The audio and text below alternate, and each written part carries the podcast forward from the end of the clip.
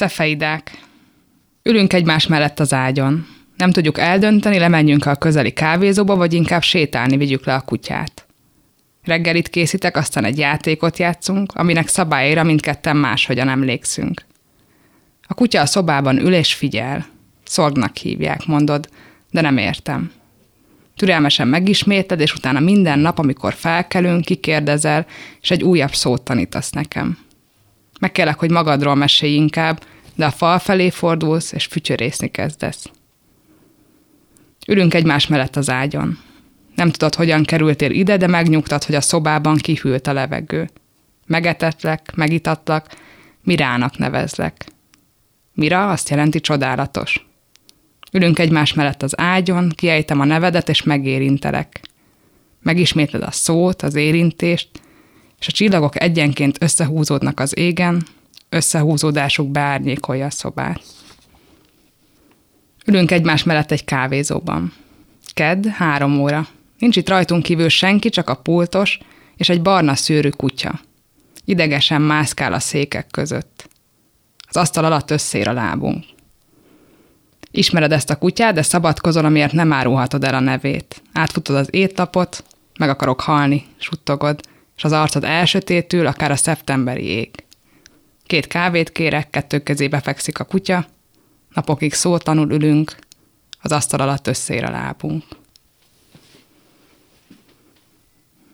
Egy könyvet olvasol a Mira nevű csillagtestről, ami ciklikusan összehúzódik és kitágul az égen. Próbálod meghatározni benne a szabadság és a szeretet váltakozását.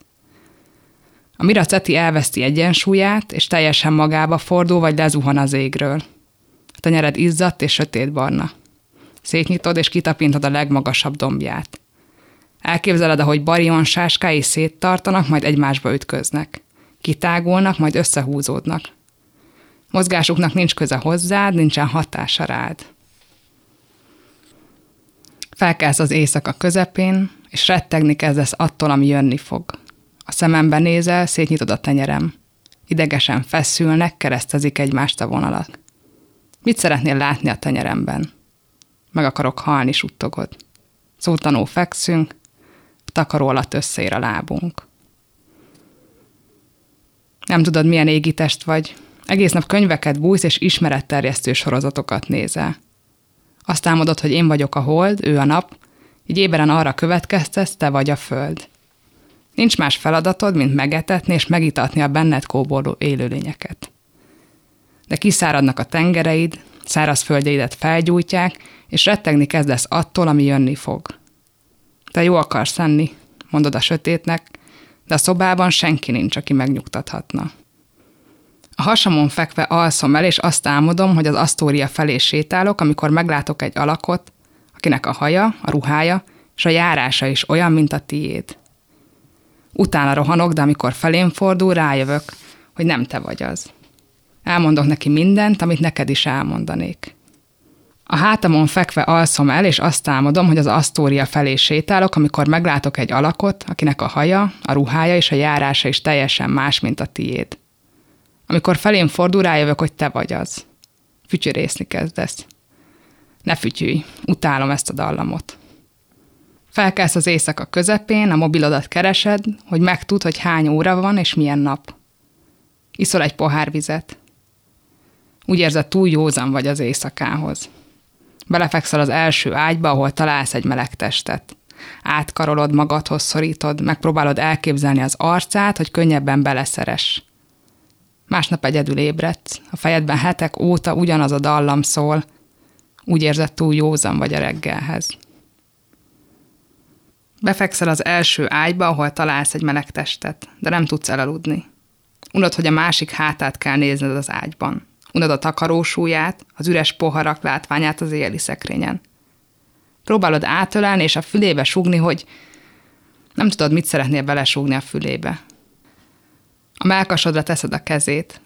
A szíved, mint egy kát forró víz egyenletes hullámzása, vagy mint egy változó csillag, lüktet. A légzésed egyenletes és nyugodt. Mira, dúdolja valaki, és kivilágosodik a szoba. Fütyűrészni kezdesz. Fekszem a földön, bordáim között lyukkal, amiből szivárog a vér. Beledugom az ujjamat, de a vérzés nem áll el. A bőrömről lecsorgó velejték pedig marni kezdi a sebet. A szomszéd szobából beszűrődik a fény, képtelen vagyok úgy fordítani a fejemet, hogy ne zavarjon, de még így is percek alatt elalszom. Valaki odakint fütyörészni kezd. Fekszem a földön, a parkettából a bordáim közé szivárog a vér. Egyedül élek a kutyámmal. Szognak hívják. Sétálni kéne vinnem, de inkább reggelit csinálok. Kopognak, kinyitom az ajtót. Ott állsz a lépcsőt tövében, egy idegen nő kezét fogod.